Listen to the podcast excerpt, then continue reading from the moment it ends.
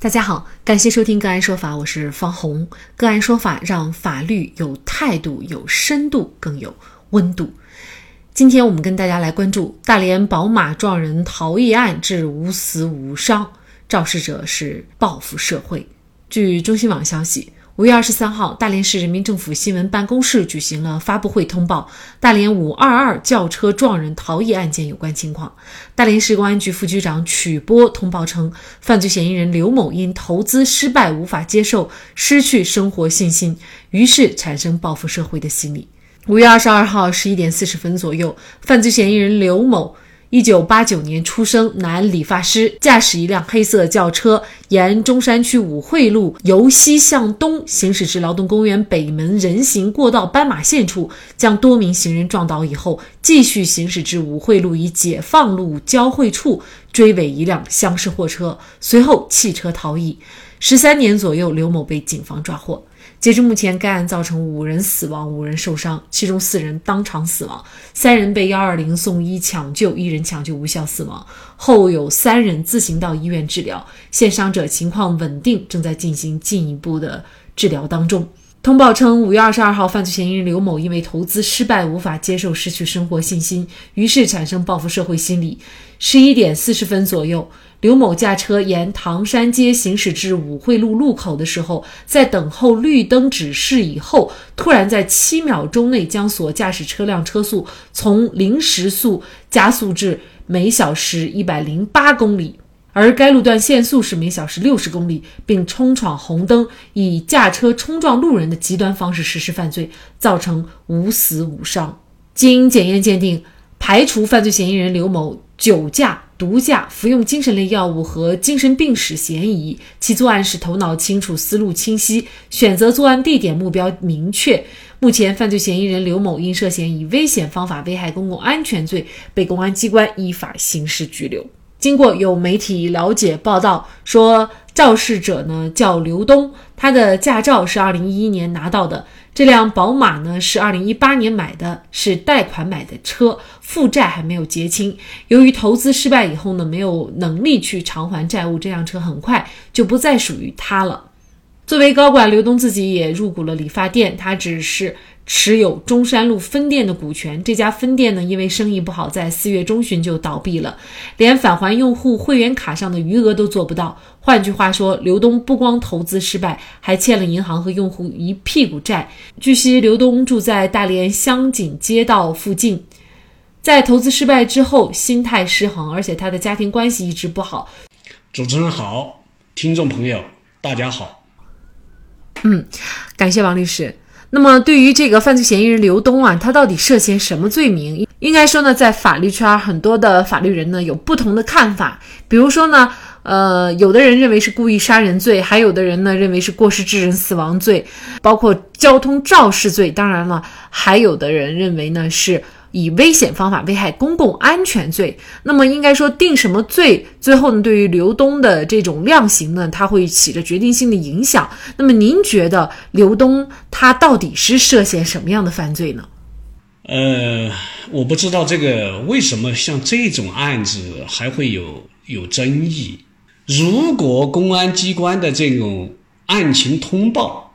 它是事实，或者说。案情就是公安机关通报的这种情况，那么我认为毫无疑问的，而且是应该没有任何争议的，他就是以危险方法危害公共安全罪。为什么要这样说呢？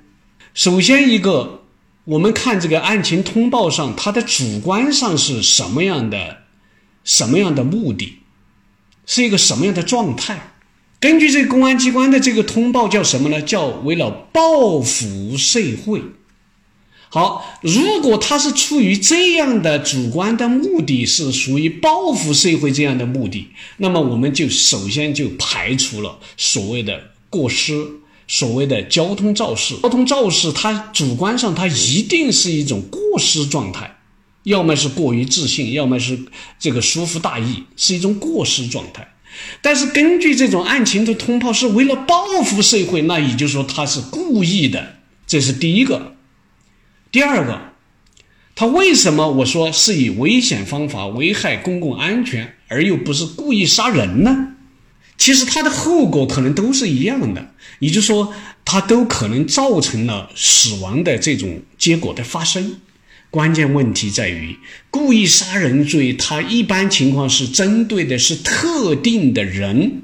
也就是说，他对张三或者李四，他是因为呃各种各样的原因，就是为了杀死张三或者李四，而以危险的方法危害公共安全罪，他的这个受害方或者加害的对象，他是不特定的，可能是男，可能是女，可能是张三，可能是李四，可能是王二麻子，也就是说，他完完全全是不特定的。我们来看本案的这种这种案情。他通过这种轿车来撞人的这种方式，究竟我们死于他这个轮胎之下的这个被害人究竟是谁？实际上完完全全是一种不特定的。正因为如此，所以这个案件才是叫做危险方法危害公共安全罪，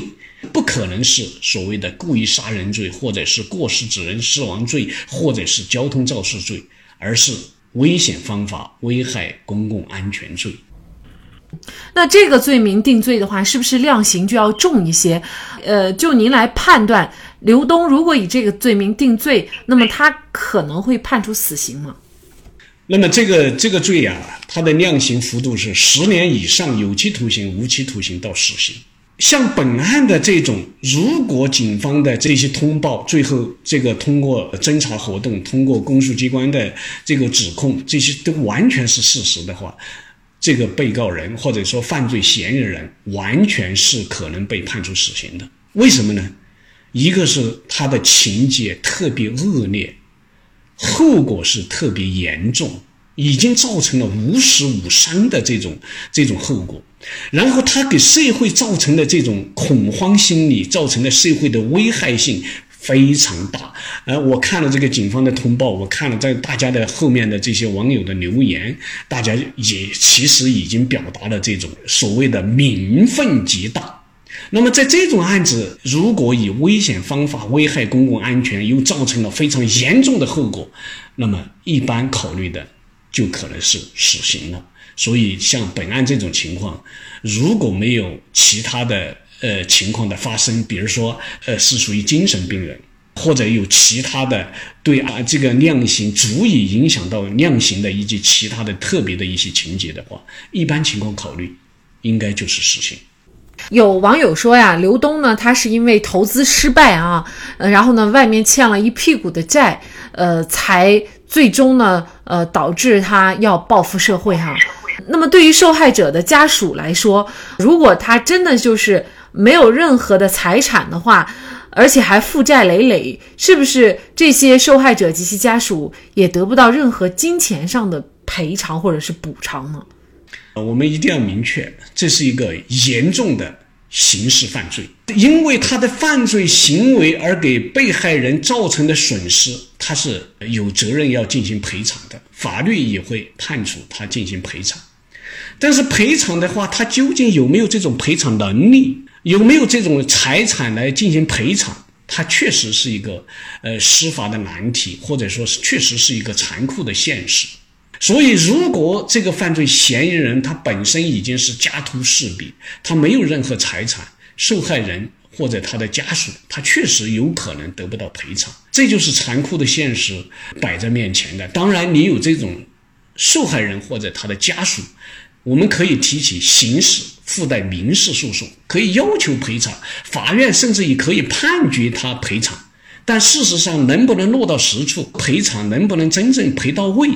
那么，他就取决于这个犯罪嫌疑人他有没有这种赔偿能力，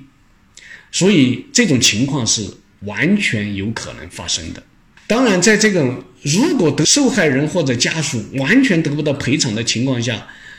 怎么处理呢？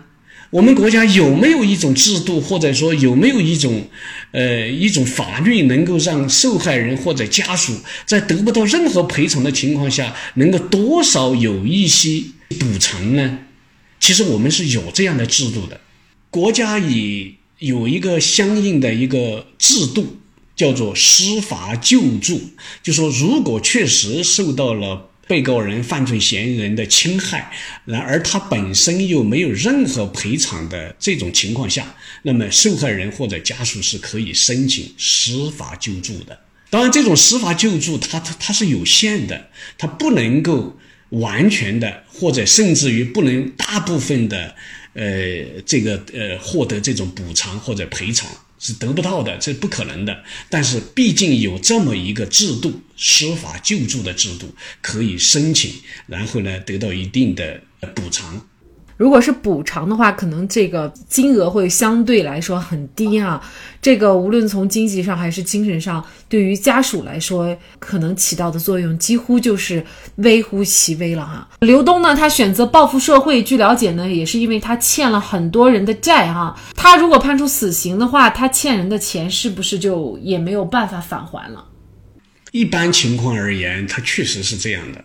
那么，如果他判处死刑以后，如果他有遗产，那么他的遗产，他的继承人，呃，就应该在那个遗产继承的范围之内来这个赔偿或者说返还给那些债权人。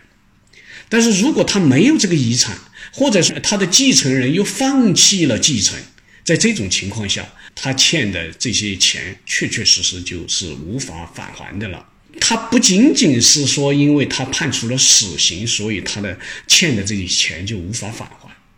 他就即便是不判死刑，甚至于不判刑，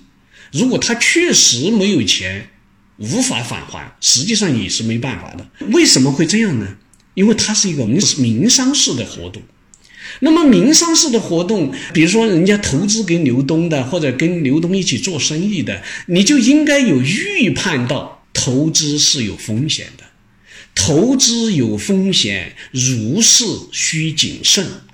那么，所以如果他刘东你投资给他了，或者寄钱给他了，导致了现在刘东呃生意破产了，或者说无法返还了，即便是刘东没有涉嫌犯罪，没有构成犯罪，仅仅是因为做生意亏损了，你的钱也有可能无法返还。所以不是说一定是因为判处了死刑，所以他欠的钱无法返还，无法返还的情况是多种多样的。只要他没有这种返还的能力了，就有可能无法返还。为什么？就刚才我已经谈到了，投资是有风险的。有人对公安干警工作态度不满，为报复社会到校门口去杀学生；有人对拆迁补偿不满。就驾驶公交车和车上乘客同归于尽。中国有句古话叫“行有不得，反求诸己”。如果刘东能够从自身找原因，那么他或许就能够得救。所以有人说，中国优秀传统文化才能救治人心。好，在这里再一次感谢云南大韬律师事务所主任、云南省律师协会刑事专业委员会副主任王绍涛律师。那更多的案件解读以及呢我们的线上视频讲法内容呢，欢迎大家关注我们个案说法的微信公众号。另外，您有一些法律问题需要咨询，都欢迎您添加幺五九七四八二七四六七这部手机号的微信号向我们进行咨询，我们会将您的问题转给我们专业资深的律师进行解答。好，感谢您的收听，我们下期节目再见。